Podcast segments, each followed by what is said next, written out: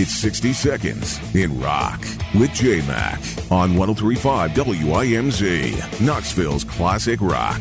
Well, it's been a while since Tommy Lee got to twirl his drumsticks, but thanks to a recent hand surgery, he's back at it. The Motley Crue drummer shared about his debilitating issue, explaining that he dealt with a condition where one or more of his fingers would get stuck in a flex position and he couldn't move them. He even shared photos of his hand before and during and after surgery. And I will just let you know, it was very icky. Tommy, you're not supposed to put those kind of pictures out there.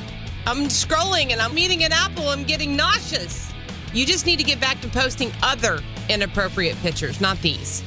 In a recent interview, this is what he had to say. He said, I have my life back and my money makers. And for you drummers and musicians out there, I can say it's possible to fix. I'm able to twirl my sticks again.